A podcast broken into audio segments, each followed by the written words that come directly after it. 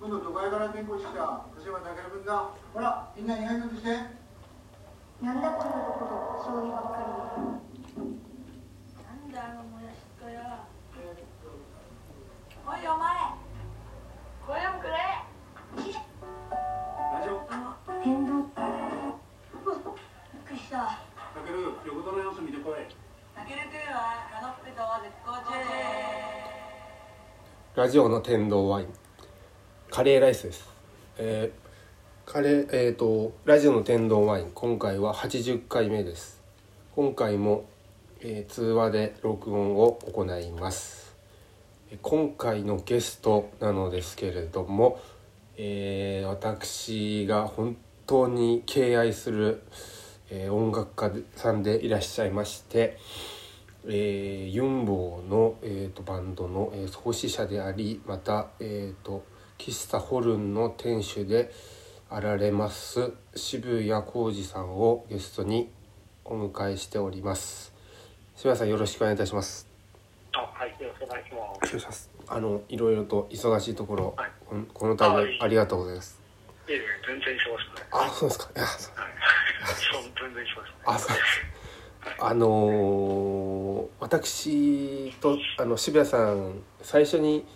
お会いしたというかえっ、とまあ最初はあの一方的に私があのライブされてるのを見に行ったっていうところだったのですけどあのーライブを私が山形にもいるんですけど山形で私が企画したイベントに、えー、とハニークライシスっていう、えー、とユンボっていうバンドをされてるんですけどもそれとまた違った編成であのライブをしていただいたりあとホルンっていうお店喫茶店されてるのですあの渋谷さんされてるお店にあの伺わせていただいてあのコーヒーとかカレー食べさせてもらったりっていうところでさせていただいてましてあの本当にいろいろとこれまで素晴らしいライブを見させていただいてまして本当にあの尊敬している音楽家さんでいらっしゃいます渋谷さんです。またありがとうございます。あありがとうございます。あのー普段はえっ、とホルンの方でえっ、とお仕事をされてるっていうこと多いと思うんですけど、最近はどうですかホルンは？えーっとですね、今月、あ、先月はほとんど、まるまる1ヶ月休んだんですよ。ああそうなんですね。ね、で、えーっとね、今月の15日かな、うんに、あの、えー、一応、実は再開しましてあ、はい。はい。で、なんかあの、時間帯もちょっと短めにして、あはい。うんまあなんかいろいろ人並み人並みに言ってたんですが、うーいろいろん。対対策一つ、あはい。えーやってまして、まあ今日も営業してたんですああはい。あお疲れ様です。けそうど、なんですね。やっぱり営業時間は短くなったり、あのい以前とやっぱちょっと違う感じでの営業っていう感じなんですよね。うん、そうですね、まあ、でもなんかやっぱりこう、あのずっと家にいたんで、あ、そうなんですね。あのうん、あのやっぱりこう、さすがにちょっとこう、体がなまってきちゃって。ああ、はい。なんか何をするにも面倒くさいみたいな雰囲気に 雰囲気に陥ってしまってあ、そうなんでちす。ょっとこれこれはちょっとまずいっていうのもあって、はいそれで、まあ、まあ体を動かしたいっていうことですかねああ、そなれるで、えー店の方もまああのやってるんですけど、ほど。はい。あ、そうなんだったんですね。えーえあのー私ホルンさん何度かこれまであのーはい受けしていただいてやっぱりカレーが本当にいつも美味しいなと思ってあのありがとうございあますそうです南インドカレーっていうことなんですよねはいあそうそうなんかこの研究というかやっぱされてきたんですかカレーといういやいやいやあの僕自身はそんな別にあのなんて言うんでしょうねあのカレーカレーマニアみたいな人とかいっぱいいるじゃないですあか、はいうん、あの全然そういうタイプではないうし、ーんあのインドにも行ったことがないしあはい、うん、でいわゆるこうカレーの名店、まあ、山形だとジャイさんとかありますけどそうですねはいあのそういうこう有名なお店とかにもおほとんど行ったことがないっていうあそうなんで下手するとモーグリなんじゃないかっていうすねええ意外でしたそうなんですねただあのえーっとね僕でもともと料理も全然やってなかったんですよあ本当ですかそうなんです。で、20年ぐらい前に、はいあの、えーちょっと、きある、まあ、きっかけがあって、えーはい、えーなんか家でちょっと料理をし始めたら、うまあ、 そう面白くて。ん、うーんで、まあ、いろいろこう、その料理好きの友達もいたんで、はいいろいろ情情報交換していく中で、あの、南インドカレーっていうのが、すごい面白いよっていう話を聞いて、はい、うん、それで、まあ、教えてもらったんですよね。うん、それでこうスパイスとかその材料を買い集めて、うん実際自分で作ってみたら、はいまあ、あの非常に不思議なカレーがたくさんこう出て出てきましてえー、あ不思議なカレーなんですねえだからー、にでにそれが2003年ぐらいだったんですあよねはい、うんでだからなんかねまだね東京とかでもそんなにあの南インドっていうのをこう歌ってやってるお店ってあんまりなかったんうですよね、んはい、うん、な中野にカレーリーフっていうお店があったけど、あはいうん、ででもなんかこう自分で作った方がカレーって美味しいじゃないですか、わかりますそうですねうん、それでなんかこうずっと家で作ってて、うん、はい、うんでまあ研究っていうよりはそういうこうまあ南インドカレー関連のこう書籍とかですねあはいそういう資料をいろいろ手に入れまして、うんうんそれでいろんなレシピを調べて、へーこうまあ、特に美味しいと思ったものを、まあ、よく作ってたんで、あそうだったんですねうんでまあ、今だから自分の店で出してるのもそういうこう自分がこれまで作ってきたものとか発見したものとあかはいあもう本を当にこう、うん、もうちょっとこ独学でうなんて言うんでしょはうね、いそうただそのままレシピ通り作ると激辛だったりするんで。ああそうですよあのねまあ、いろんなお客さんが食べてもらえるように、まあ、ちょっと調整して作ったりはしてます。はい。あそうだったんですねなんかあの付け合わせとかも非常になんかクオリティというかなんか本当にインド行かれて勉強されたのかなと思うぐらいの感じだったのでいや意外でしたちそょっうです。それねうん、結構みんな思うんですよ、とあやっぱり。やっぱそうですよねそう。で、ただ僕、だから僕は非常にそれは強調しておきたいのは、あはいの、えっと、カレー屋ではないと。あ喫茶店ですもんね喫茶店なんで、はいカレーはあくまでコーヒーのおまけなんですよ。あはい、うんそううんあのあこの店はカレーも出してるんですねみたいなそれぐらいの認識でいてほしい、はいあなるほど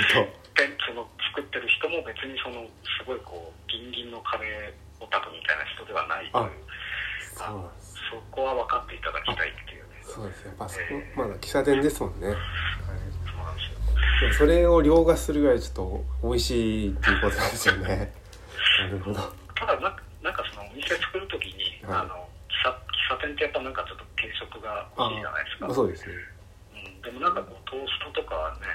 あの、ナポリナポリタンとかそういうのはちょっとありきたりだかうら、んうんまあうちじゃないとこう食べれないようなもんがいいかねっつうんなるほどってでまあ、うんでまあ、得意な料理はまあ唯一南かインドカレーだったんで、うんあそういうことだったんですねうんでまああんまりこうお店もないしじゃあいいかもねっていう感じであなるほどはいそういうことですあいやあの謎が解けましたありがとうございますいえありがとうございますあのーあと渋谷さんはお店ホルンをされながらも、えっと、バンドもされてユンボというバンドされておられてあの今ユンボはどういった感じなんですかね活動というえかではもい。何もしてないですねああまあのそうですよね。ええ今年だあのーというかねはいはい結構ユンボはライブってあんまりやらないバンドでああそうですかね。はいはい年年間で10本とかやったら、うんもう今年はすごいライブやったねみたいなああそうそうい。いううペースなんですよはね、い。あーで CD とかも、まあ、5年に1枚出るか出ないかぐらいの、五年ですね。うん、そういうペースなので,、はい。でまあ、去年もライブ2本ユンボとしては2本ぐらいしかやうらんなかったんですよねはい。でこで今年もそのライブの予定っていうのが2本ぐらいしかやっぱなくてはい。うんでそれもまあ今回のコロナで中止になった、あ本当に何もやることがないっていうあ状態ですねあのバンドキャンプでライブの音源とかあれでしたよねあのあの販売されてましたよねそれあれもだから結局仕事がまあできなくなっちゃったんで、あはいあのまあちょっとやらしい話ですけど無収入になっちゃうんであはいあのなんかとりあえず仕事をなんかしなきゃいけないということで、はいあのまあいろいろ考えてそれでまあバンドキャンプっていうのがちょっとやってみようかなっていう、なるほどこれまこれまで配信っていうのは自分ではやったことがなかったんですよはいそれであの、まあ、ちょっと実験的にやってみたら意外と反響があったので、うーんあそうなんですねそうあの意外とこう、あ、僕が僕自身があんまりこう配信で音楽とか映画を買ったりしない人間なので、はい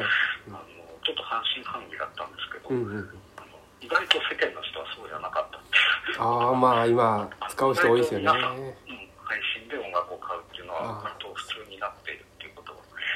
えーやってみて分かったんうですけど、んなるほど結構あのレーベル所属されてるレーベルさんとかはあれですね結構そういうのも手出して手出してるっていうかあのやったりされてますよねセブン EP さんとかはいですよねはい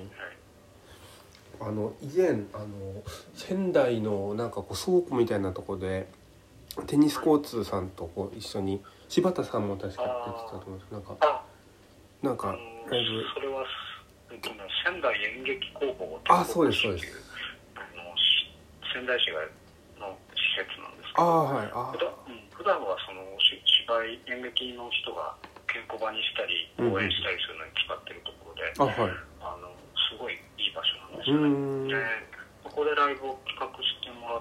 て、はいでやったんですけどあそうそれ見に来られてたあそうなんですで物販でセブンイーピーさんのやつとかあと渋谷さんのあーソロのライブ音源とかの、えー、と CD 買わせてもらったりしてはいでしたねその時すごいいいライブだったなっていうのは思ってますねもうあとあのーもう一つちょっとお話聞きたかったのがえっ、とあの皆木さん率いる「命っていうバンドがえっ、と、ええあのユンボでもギター弾いておられてえっ、と皆木さん弾いておられる南木さんがえっ、とやっておられる「命っていうバンドがあるんですけど、えっとそはのい「命さんが僕ユンボと同じぐらい好きで。はいあの僕の企画とかでも出させてあの出ていただいたりもこれまでしてたんですけどででやっぱりあれなんですかもともとこの皆木さんとはどういった形でこの知り合われたんでしたか最初は。君は、はいえっ、と、なんだっけ、あの大学でなんか軽音部かなんかだったんですよね。あそうんう、言ってましたねはそれで、ヨーグルトキノコっていうバンドをやってて、 いいい名前ですうん、で、その軽音部の人が、えっ、と、稲城君の先輩にあたる人かな、はが、その、えっ、と、ユンボが出るイベントを企画してくれたんですよ。あなるほどはであうんでなんかそそれをなんかまあたまたま見に来てたのかなそれで、うんえっ、とで僕はまあそれも全然知らなかったんですけどあはい後で知ったんですけど、はいでインドでそのメンバー募集ギタリストが辞めてメンバー募集を2011年にした時に、えあはいー、となんか最初に連絡をくれたのが皆木君だったんですえよ、ー、あ皆木さんの方か前らうんあのメンバー募集に来らあの応募で連絡来たっていうそうそうそう、えでー、ああそのうーまあギター弾けるしはいあのまあ、全然問題はなかったんだけど、あはい最初に連絡くれた時は、はいあのなんかね自分の曲「ヨーグルトキノコ」ってその頃やってたバンドのはい曲をなんか YouTube にアップしたものをメールに貼り付けてきたんであーすよねはいはい彼が。はいで聞いたらなんかすごいちゃんとしててああはいの、まあ、ちゃんとしてるみたいですけどあはいはいあのもうすでにすでに彼の世界あがあなるほどああって、それではあこの人はなんか人のバンドで僕の曲を演奏するっていうよりかはもう自分の曲をどんどん作ってやっていく方がいいんじゃないかなと思っておー実は最初そのおこお断りしたんですよ、あそうなったんですねうん、あなたは自分の音楽やった方がいいんじゃないですかみたいな感じでそうなんであのーでもその後ねあの宮崎君がなんか、はいえー企画のラライブに呼んでくれたりとかして一応交流はこう続いてたかもしれないはいはいそうでしかしその後また一人ギギタリストが辞めるという事態をして それでなるほどやはり一人必要だという ことでそれでちょっとこう申し訳ないんですがつってあー稲木君に僕から今度は連絡してああのもし可能ならやってくれませんかみたいなあそうそうするとあの快くこうあの何なんだこいつはって多分思われたと思うんですけどな来てるくほれどてへええそれで今に至るという感あそうじですね。うん結構あれですよねあのもともとボーカルの方もあの一回、えっと、抜けた方行ってまたはいですよね今高柳さんが入ってっていうリードボーカルが交代してるって結構珍しいんじはゃないかなと思うんですいうけど、んうんうんですあのそうですねもうやはりあのあれ何でしたっけあの僕一番、えっと好きなインボさんの曲があの「それは現実だ」っていう曲がすごく僕が一番好きなんですけどあのあすごくなんか思い出にな残ってるのがあのえっと確か夏とかにこのイヤホンであの自転車乗りながらこう休みの日こう山の方をふらふらしてて聞いてたんですね音楽を。でまあなんかこうそのいろいろ聞いてる時にそのユンボーさんの「それが現実だ」っていうのがこう聞こえた時になんかすごくその周りの感じとその音楽といろんなものがこの掛け合わさってなんかこう泣いちゃってそうなんだなんかさあの曲を聴いた時なんかこうぐぐーっとなんか心に響いてしまってなんかすごい力を持っている曲なんじゃないかと僕はなんか個人的にすごく思ったりしてて音楽聴いて泣くってあんまりないですよねああはい普段僕もあんまないんですけどその時なんかちょっとうるっときちゃってえーちょっと心が弱ってたとかああいや結構元気でしたねそうですかなんなんだったんで僕しなたんなんかあのすごい昔ですあけどーあの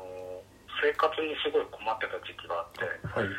あのその時にあの病句を聞いて泣いたことありああます病気あの恥ずかしい恥ずかしくてあんまり人に言ってないんですけどああいやいやいやあな病気なんで病苦だったのかもよく覚えてないんだけど、あんまりなんかき歌詞はいはいうん、僕あのよそういうあの海外の音楽その、まあ、洋楽っていうあはかい聞く時はあの、はい必ずその歌詞歌詞の大役を読みながら、うんうんはいあのまあ、初めて買ってきたレコードとあかはいで病苦もそうやって聞いてたら、うんうんなんかすごい泣けてきてうー、んうんあので別に僕病苦って全然持ってないんですけあどそうななんんかですそんそんその時たまたまその家にあってうんあの聴いてたのかな、えーそうハイパーバラッドって曲ですあけど、ハね、イパーバレット。多分その時すごい心が弱ってたんだと思うんですけどああ、やっぱでも、そういういろん今な。聴い今聴いても別に泣きな泣かないんですけどうーんあータイミングみたいなのやっぱりあるんですかね。そういう何か。だと思いますねその時の自分の状況とかああ、そうですうね。んなんかでもそのそれは現実なの。このメロディーがやっぱりすごくこのしみるっていうか感動したんですけどなんか、えっとさっきあ私があの話させてもらったその渋谷さんの、えっとソロの、えっとライブ版の曲であの MC が入っててその後曲になるあの曲があったと思うんですけどなんかその渋谷さんの MC があのなんか夢を見たんだっておっしゃっててであーでその時に、えー、とひらめいた夢でひらめいたメロディーがなんか奥さんもなんかその一緒にそのメロディーがなんかこう知ってたみたいな感じの話をなんかしててなんかそれはあれですねあの渋谷君って曲であそうですそうですそうです渋谷君そううですん、あのね、えっ、と、ちゃんと、もうちょっとちゃんと説明すると、あはいえっ、すいませんと、えっ、と、夢を見たのは僕の、その、パートナーの夏美さんっていう、あはい夏美さんがその、夢の中でメロディーを聴いたって言ってて、夢のあはいうん、で、それはこういうメロディーなんだけどって、夏美さんが僕に歌って聞かせようとしたんですうよ。んうんうんはいただ、その瞬間、僕、メロディーを、渋谷君っていう曲の、曲になるメロディーを思いついたんです。あ瞬間ですねそうなんかねあーこう夢の中で聞いたメロディーこれなんだけどって言われてはなんかなんかふって思いついたっていいう何 あなんでし俺ょう今メねロディー思いついたわみたいなええあのすごい奇妙なあタイーミングでそその、えーとえーメロディーは奥さんの、えー、とまあ全然関係ないですあ全然違うメロディーなんですよねあそうあへえすっごい面白い話ですねうんなんかでもそれにこうこれが現実だっていう曲も自転車乗っててはい急に思いついた曲だしへえあの自転「車歌のでしよう」っていう曲もそうなんですけどへえなんかそのあと「寂しい」って曲もそうかなあそのなんかねあの、はいパッてそのお降って湧いてくるような感じで曲が思いつくことってめったにないんですあがはいあのでもそういう曲は割とあの長生きするっていうかうーんうん、割といいいいものになる場合が多いかもしれないですね。あそうだったんですねなあんれかこれ考えて作るよりは、はいへえうあのん、苦労して作った曲もまあそれなりにちゃんと思い出はあるんですけど、そうですよねうん、やっぱ感覚的なものなんですかねやっぱりそういうなんか湧いてくるっていうああのうん、やっぱ自分自分がそういういいコンディションにあったっていうことでしょうかね。あうんーいや面白いですねだから全然やる気ない時とかは、は本当何もやる気がいうん音は楽とか作る気にならないから、はうんいまあ、やっぱり自分の調子がいい時なんでしょうけどね。うそれはんやっぱありますよねあの波というかううんんなるほどあのあとちょっと個人的なこのまた話になってしまうんですけど、えっと、はい今お話しいただいた「あの来たれしよ」っていう曲あ僕もあ僕もっていうかあの好きなんですけどこれもあの、えっと、モーツァルトっていう喫茶あのカフェでライブされた時に見に行ったんですけど。はい。あのちょうどそのえっ、とライブの前にあの僕と友人と3人でやってたあのイベントがあったんですけど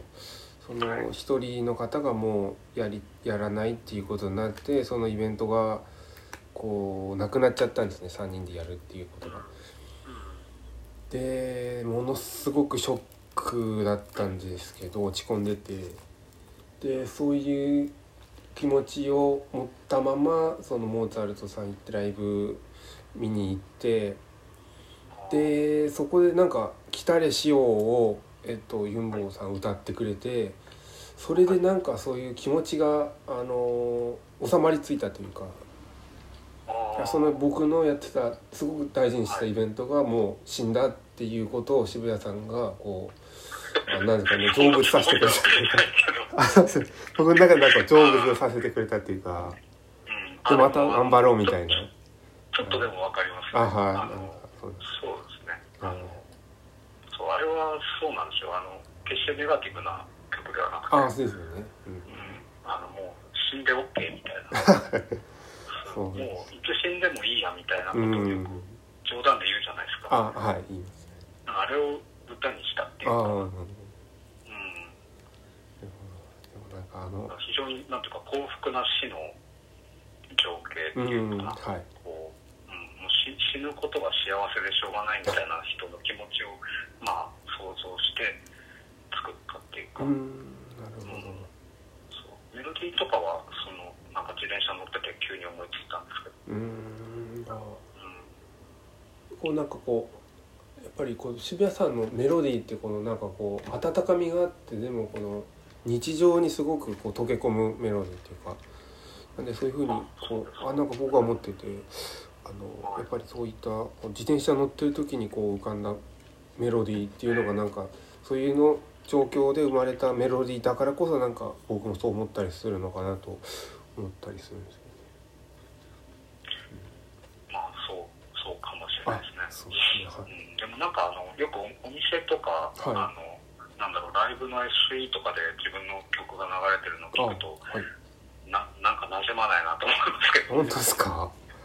当ですかええ浮いてーる、 浮いてるまあ自分だからかもしれあないけどーなんか顔真っ赤になっちゃうんですよあそうなんですか、うんえーいやでもあのーユンボンってあのえっとユンボンさんがこうはい渋谷さん多分主体になってあの作られた本あの出版されてたと思うんですけうんど20周年の時あそうですよねはいはいこれ購入させていただいて読んだんですけどやっぱりいろんな方がこうコメントでこう絶賛されててそうそうあれなんかちょっとね あの頼みすぎちゃってああいっぱい書いてあるじゃな 大い変なことそう本当はあんなにあの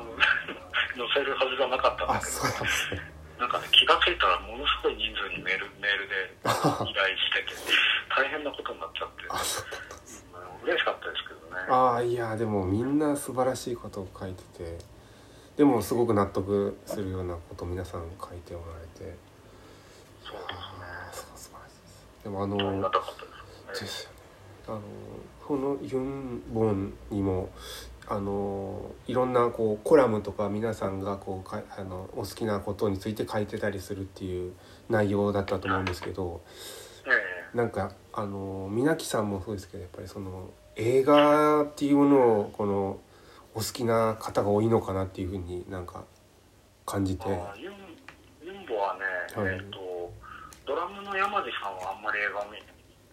あ方なんですよ。そうなんですね。えうーん、なんかなんかあのなんだっけな、あの映画ってなんかこう見てるとあの予告なしに人が死んだりするじゃないですか。はいなんかそういうのがちょっと辛いらしいんですあよ。あもうショックにな思ってしまうっていう。まあわかんないけど、まあその多分自分のなんかあれとこう噛み合わない部分があるのかもしれないですね。うーんうんまあでも映画苦手な人って結構いるから、あなるまほあ、全然それはそれでいいんですけど、どあはいだから山地さん以外のメンバーは割とみんな映画を見る人たちで、そうですよねなんかそういうイメージがすごくあってはい結構あのえっと渋谷さんのツイッターなんか見させてもらったりするんでやっぱりすごくいろんいろんな映画というかものすごい映画見ておられるんだなと思って うん、なんかもう病病気です ねいやいやいややん病んでるのかもしれないあであそんのなことないですけどあああのーで僕があのなんかネットとかでその渋谷さんの、えー、とアンケートっていうかあインタビューとかを、えー、と答えておられる、えー、と文章とかが載っててでなんかおすすめされてる、えー、と映画っていうことでなんか紹介されてた「あのアニー」っていうありましたね。あのはいあれをなんか間違いないですって紹介してされててで最近ちょっと見たんですけどあそうですあかはい面白かったですねあれはすごいですよねすごく面白かったですあのミュージカルチックなものは正直自分ちょっと苦手だったんですけど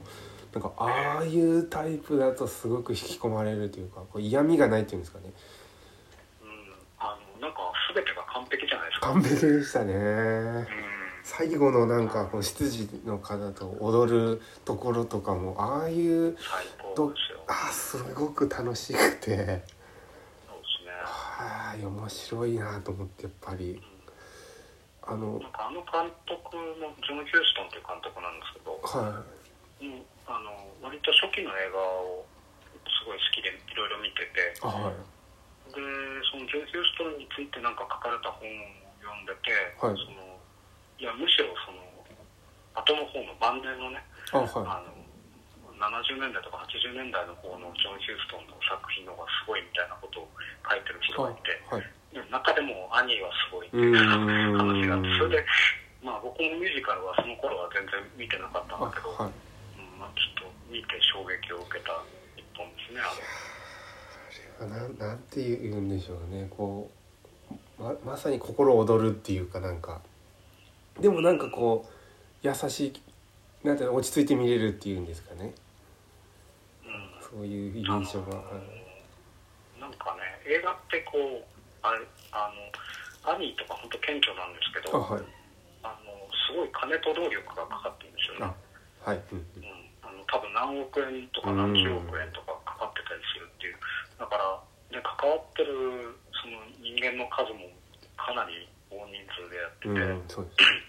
まあなんか一大プロジェクトみたいなう、んはいなんかその感じが結構好きなのかあもしれない。ああそうなんですねあプロプロジェクト感っていうあーあかそういう裏側の方が気になる裏側っていうかなんだろうそのその結果出来上がったのがこれですっていうのをまあ僕らは見るんですけあどはいあのその結果これですっていうふうに見せられるのが好きああななんですよるだほから別にそのなんていうかメイキング映像が見たいとかそういうのは別にないんですけどはい家庭をイメージするっていうかなんかどうーんっていうかなんだろうなそのものすごいその大勢の人が関わっていて、うんえーすごい労力がかかってるものだなと思ってこう、まあ、常に見てるあはいですけどうんはいまあ、しかしその出来上がってるものは割となんていうのかなそのそういうことをむしろあんまり感じさせないようにうー作ってんそうですよね作られてるものの方がまあ多分うまい映画ってあいうか、はいはいうんうんね、そのそそこがうまくいってるとなんか、まあ、すごいなと思あうわけですよね。あ なんか伝わるかどうかよくわかんないですけど。うんなんかああこう監督目線みたいなとこだったりするんでしょうわかかんないけどそのでも映画映画ってなんか現実とは、まあ、やっぱ違うじゃないですか、はいそうですそのリアリズムで作っていると言われてるような映画でも、はい別に全然本当は現実と違うでしうょ、んそうですねなんかそそういうのも結構好きで、なるほどうん、そういう世界をそんな大人数で金かけてわざわざね作るって いうなんかそのプロジェクト感は止まらないですねああそうなんですうんえー、でももともと渋谷さんはこう最初映画っていうものがこう見見るようになったきっかけっていうのはあるんですかそういうあえっとね、僕はあの1970年生まれなんですけど、はいあの大体僕ぐらいの世代だと、はいあのテレビの影響が大きいですねやっぱり、うんあそうなんでうん、割とそういう人が多いんですよ最近はあんまそうでもないんだけどすはい僕子供の頃ってあの70年代とか80年代ってあのテレビで映画をよくやってたんですよね、あはい、うん、うん、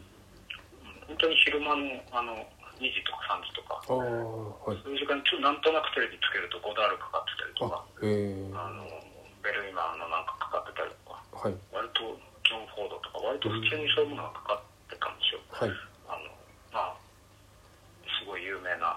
ローマの休日とか、うんはいそういうのが普通にテレビで見られたんですね、はいえー、もう子供の頃はあの、えっといわゆるゾンビとかうんゾンビとかエイリアンとか、はい割とそういうエポックメイキングな映画がこういっぱい出てきた時代だからはいそういうのをテレビで見て、うんまあ、衝撃を受けた世代ですよねうーんまあで僕ははい田舎すごい田舎で子供時代過ごしてたのであはいあのまず映画館ってものには行ったことがなかったんですよ、あそうなんですねえーうん、中学上がるまで行ったことなかったんですあよ、はいあはいうん、その小学校の時にその学校が PTA かなんかが企画してその教育的な映画を子供に見せるうん上映会みたいなのを、まあ、やってたんですよあはい町の公民館みたいなところに子供集めてはいでまあ本当体育館みたいなホールなんだけど、はいそこにこうスクリーン貼ってうん映画を見せるっていう、それで初めてそのでかいスクリーンで映画を見るっていう体験をしたんですよねはいそれはすごい強烈に覚えてますねああなるほど「は裸足の弦」とかそういう映画ええー、話のけが最初にそうそうそうはあでつい最近去年か一昨年ぐらいだったかなその子供の頃見た3本ぐらい思い出したから、はいあの見直してみたんですよ、ええー、あそうなんですねガラガラスのうさぎ東京大空襲ってやつと、はいえっと、裸足の弦の最初のやつと、もう一本はね、あ、のりこは今っていう、あいやいやあの、のりこさんっていう、あの、あの、腕がなくて、あの、生活のすべてを足でうーんされている、あの、方で、はいあのそういう方が役所で仕事をして、するんですけど、はいで一人旅をしたりとかね、うーあのんうん、そういう映画をいやなんか3本見直してみ見たらやっぱめちゃくちゃクオリティ高くて、ええー、やうん、ものすごい良かったですねっぱりやっぱそういったこの最初に見た映画がそういったものだったからよりそういうふうにこう強い印象があったっていうのもあったかもしれないですよね見たらね結構やっぱり覚えてましたよあ本当ですかあこ,、うん、こういうシーンあったあったえみたいな、ー、あそれ以降見ておられなかったのに今改めて見てってことですもんねええ本当何十年ぶりとかだったんですけど、相当衝撃だったんですねうん、覚えてるもんだなと思いましたね。あそうあの僕最近見てすっごく面白かったのがあと「タンポポ」っていう伊丹修造さんの「あのタンポポ」っていうラーメンの作る女性のああ、伊丹はい十三。はい。はいあれ最高です、ね。最高に面白かったですねもうずっと目が離せない感じでチャーハン作るとことか、じゃあ すいませんねあの、お母さんが、あうーんいやーもうなんかあああいうちょっとなんて言うんですかねこう多分こうちょっとこの生活感というかこの普通の生活みたいなのがこう見え隠れする中のドラマみたいなと寅さんも好きですしなんか僕そういうものが基本音楽とかでもそういうのも好き好きなところがあるのかなと個人的に思ったりとかして。うんはいいやーでもなんか普通のこの生活なんですけどその伊丹十三さんのこの切り取り方っていうかそのすごくおしゃれというかこうセンスのある見せ方をされてるなって思ってうんすごく面白かったですね。なんかこうラーメンをすする瞬間にこうズンとかなんか音入れたりとかなんかああいうの大好きなんですよね。あれ多分シンセサイザーですよあそうなんですね。多分シンセさんあでのすね。アナログシンセみたいなあそうケロロンみたいあはい、ああいうのとかたまんないんですよね、僕ちょっと。ななんないですはいね。伊丹十三ってもともとなんかはい工業デザインかなんかの人ですよねあ、そうなんですね。多分えー工業デザイナーかなんかからコラはム,、いコラムニストあとかはい文章文筆の方に行ってでまあ俳優とか、うん。うんまあ、お父さんも俳優ですからね、あ、そうだったんですね。うん、なんかあの本も面白いですよね、ヨーロッパの。そうそう日記の本とか、はい、あれも面白いですね。でも渋谷さんがこの今までで一番面白かった映画っていうのは何ですか。えーっとねそれはい結構いろんな人に聞かれるんですそけうどですよね。あのねはい。えーっと最近ね、あはい一生懸命それ考えたんですよあ、はい。あのあんこう人に聞かれた時にスッと答えられるようにしようと思ってはい。でただそのあの、まあ、あんまりごちゃごちゃ言ってもあれなんですけどあはいあ、の一番好きな映画を絞り込むのは多分不可能なんであ、うん、はい。うん、あの基本的に僕ね200本ぐらいあるんですよそのそれはもうめちゃくめちゃくちゃ好きだっていう映画あ、あ、ね常にそれはあるんですけあ、はい。どあのあえ、まあ、だからあえて1本で選ぼうとするとどうしても30本ぐらいまでしか絞れないっていうのがあって はい。そうですね。面倒くさいですけど。あ、そうでもなんかあの聞かれるとちょっと答えたいから、はい。最近一生懸命考えて導き出したのが、あはいえっ、とねニコラス・レイって監督がいるんですけあ、どあはい。の有名なのは理由なき犯行とあかあはい撮った人その監督の、うんえっ、と不屈の不屈の男たちっていう、ええっ、と現代がラスティーメンっていうんですけど、ー、はいあのこれはね日本ではた多分リアルタイムが公開されてなくてあはいえっ、と割とこここ10年以内の間こう下手したら5年ぐらいかなあの、うん DVD がようやく日本でもえ出て、ー、はいえっ、とまあニコラス・レイの映画の中ではあんまり知られてないああそうなんです方ねなんですけど、はいうん、それがもしかしたら一番好きかもしれないですね。どういったところがあれですかねえっとですね、はいえー不屈の男たちあははい基本的にロロデオの話なんであローさんですすよ、うん、ロデオはいあの 暴れ馬とか牛に乗ってはい振り落とされないようにしたりあとその牛をあのえっ、と捕まえてこう足を縛ってあ動けなくするとかはいいわゆるそのカウボーイの技を競うのがロデオの大会っていうのがあるんですよねはいなんか馬の曲乗りをしてみあたりあとかはいですね、まあ、だから非常に、まあ、ある意味ではなんとか超男性的なうんうんうんうんこうまあ、言い方を変えると、まあ、相当アホな世界っていうかですねああのあそうですか興味のない人にとっては本当何の価値もないあの世界なんですけど、ただアメリカって多分そのボデオってちょっとこうステータスみたいなところうんがある,、ある時代まではあったみたいではいでそのなんかこうえっとねボデオのいわいわゆるスターみたいな人がいっぱいいたみたいなんですあよ、はい実際うんはいでその映画の主人公もそのスターだったんだけど足を故障して、うんえー引退してなんか自分の故郷に帰ってくるっていうところから始まるんですねはいうんなるほでそしたらその故郷で知り合った若い夫婦っていうのがいて、どはいで彼らはその牧場で細々と働き下働きしてるうん夫婦なんだけど、はいまあ、ちょっとそのままの生活だと自分たちの家も買えないうんぐらい貧乏だと、で、まあ、ロデをやればこう一攫千金でね金がうん賞金が稼げるんじゃないかっていうことを旦那が言い出すわけですはいよでその主人公の元スターのロデオのスターと若い男が知り合って、うんでまあ、弟子にしてくれとなるほどそれでよくあのほらベテランの銀行強盗がなんか若い泥棒あになんかいろいろ指南するみたあはいいな、あります結構そういうのってアメリカ映画に多かったりするんですけど、はいまあ、それのロデオ版っていうんですなかねるほど師弟関係みたいなのを描えー、いてて、でただ僕がこの映画で一番好きな部分は、はいそのその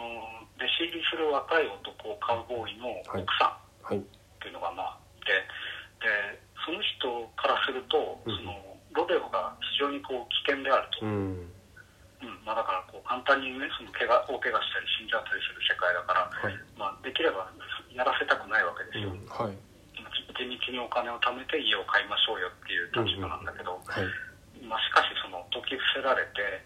えーまあしぶしぶそのロデオの大会のツアーとかに一緒に出かけることになるんですよ、はいうんうん、でそのしぶしぶついていく妻の話でもあるんですよね、なるほどうん、だからそのロデオのかっこいい様子を見せるだけではなくて、うんで面白いのはあはそいの、ロデオの大会の会場に行くじゃないですか、はいそうするとその何日間も大会が続くから、うんあのトレーラーハウスみたいなのにみんなその会場の敷地内に暮らしてるんですよえー、でその行ってみると、はいいそのえーいっぱいそのロデオの選手はもちろんいるんだけど、その奥さんっていうのもそれぞれいるわけああちょっとたまったもんじゃないですよね みそれんなはしぶしぶつ いみんなしぶしぶついてきてるなるほどだからロそうロデオかっこいい大好きみたいな女の人はあんまりいないんですよああもういやいやだ からそうみんななんかね苦虫を噛みつぶしたような顔 してなんかトレーラーの外で洗濯してたりとかトレーラーそうで本当嫌なスポーツよねみたいな感 じでこう井戸端会議みたいなのしてたりはいなんかねそのなんか女たちの描き方もすごいしえー、うんあの非常に面白いですよあの男たちはすごい見たくなりましたねこれはねもう超おすすめですもう、えー、はいあのそれはあれですか蔦屋とかにあったりしますか片屋にはないかもしあそれうなでいすですねうんすえっとやっぱりこあのう売ってるのを購入されたりされてるんですかそういうえっとね、うんと、不屈の男たちは普通に DVD が出てましてあ、ーはいアマゾンとかで検索すると Amazon で2000 2500円ぐらいかな。あーそうなんですうん、で、あとね、あのこれ言い出すとちょっと長くなるので、西部劇パーフェクトコレクションっていうね、あはのいえっと西部劇が10枚ぐらいセットになっあた、そうあの1800円ぐらいのシリーズがあるんですよ。はいで、これ全部で36セットぐらい今出てるんですけど、あーすごい出てますねあのそんそのアンソロジーの中に入ってるので、はいあああのなるほまあうん、不屈の男たちが入ってるボックスを買えば、まあ、都合180円ぐらいで見られるという、どはああなるほどい、だからうちにその2枚 DVD はありまあす、そのボックスとええー、単体の DVD とあそうですねいや僕ちょっとあの見てみたいと思いました見てみようと思いますまあ、ぜひぜひ、はいあありがとうございますいやーでもやはりそうですねそういうやっぱりこの映画やっぱりご覧になるっていうのがこのあれですかねそのユンボーの音楽にもやっぱり通じるとこもあるんですかねうんまあ、それもよく聞かれるんですけど、あは自分ではそれはよくわかんないんですよねああのは稲城くんのね命とかは結構映画のタイトルが曲名になってたりしてあ影響すごい感じますねうんなんかインスパイアされてるのあかはっいていう感じが するけど、はいうん僕はあんまりなんかその映画から発想して曲を書くっていうのはあんまりなくて、ううんんあのなんだろうまちょっとこう、頭の中で分けてるのかもしああれないそうなんです あんまり逆に言うとちょっと影響されだすとちょっと止まんないから なるほどどどどっかで押しとどめてるのかもしれあないあですねそうバランスはやっぱ大変ですよねその辺のいやーでもちょっともう後半になってきてちょっとあの素晴らしいお話ちょっといろいろお聞かせ いただきましてたただの映画オタクみたいないやいやいやなんか僕はすごい楽しいです今ありがとうございますあのあとなんかもうすごくあのなんていうかこう個人的なもうなんかあんまりこうなんだっていうようなことなのかもしれないんですけどはいあの渋谷さんのかけておられる眼鏡はどこらどちらで購入されたんですかあごめんなさいちょっと聞こえなかあったあの渋谷さんのかけておられる眼鏡はあのどこで購入されたあれなんですか眼鏡、はいあこれはね、はい結構恥ずかしいですねあ、あんのまり言わない方がいい感じですいか。やいいんだけどあいいですか。安いとこ安いですあのあそうなんですただ安いっていうとそのお店に失礼だけどああの、へーえっ、と、あれ、はい仙台にある、あはのいロフトっていうデあ、パアートロが、フそのト、はい。ロフトの中に入ってるお店です。あ、そうだったんですね。すみません、なんかこう、それをなんか、なんか最後に聞きたいなって、なんか決めてて、でちょっと、なんあか安いっていうと、ちょっとそのお店に悪いかあ、ら、はい、まあなんか庶民的な価格で、こうあメガネを提供している、そうなんです。あの、素晴らしいメガネ屋さんがあっあてですね、、ロフトの、はいそうだったんですロ。フトの中にあります。あ、はあい。すみません、あの、ありがとうございます。いえいえ、そんな話です。あはいじゃああの一応こラジオ後半というかもう最後の方になってきているのですが、えーとはそう渋谷さんの方からこう今持っておられることとかこうラジオを聞いてる方にちょっと一言いただければと思うんですけどいいでしょうか。うーんそうですね、はいえっとまあなんというか結構そのコロナになってからはい、あのなんでしょう、まあ、僕も結構そうですけどあのなんていうか気持ちがこう弱りやすくなるっていうかはい、メンタルメンタル的にねちょっとこう落ちやすい感じになっているような気もするので、あのまあ、皆さんこう気をしっかり持ってあの頑張りましょうというようなところですかね。はい、あそうですね。やはりまあなんか簡単ではありあますけど、はいいやそうですね。いやお言葉いただきましてどうもありがとうございます。いえいえいえいえとんでですもねない。はいあのー自分自分への戒めでもあ、あ そうですね。んまりこう弱らないようにしたいなと。こそうとでですすはい。ね。心の元気もあれですよね。体の元気もそうですけど、やはり大事ですそうよですね。ねまあ、まあそのなんか本当に弱ってる時はまあ全然休む休むべきだと思うしあそうですねあの、うん、その弱い部分をこう出せるうちは出した方がう全然、ん、けんむしろ健康的ではあると思うんですけどねそうですね。溜め込むのは良くないですね。ただこうまあなんか思い詰めたりするよりはこうなんか人に愚痴を言って発散するとか、はい、ね、なんか、そううん、ですしね。た方がいいんではないかというふうに思いますねあ、すみませんどうもいいお言葉いただきまして。まあまあ急に真人間みたいな 話いやいやマリン。いやありがとうございます。ちょっと何も考えてなかったあ、そうなんですね。いやでもあのその通りだと思いました。ありがとうございます。いえいはいえ申し訳ないであす。りがとうございますではあの最後お言葉いただいたところですね、えっとお時間の方来たようでしてあのこの辺りで、えっとわたえっとラジオの天丼ワインの、えっと80回目、えっと渋谷浩二さんゲストにお招きしていろいろとお話伺いましたどうも渋谷さんありがとうございましたあ、はい、こちらこそありがとうございました。すいませんありがとうございました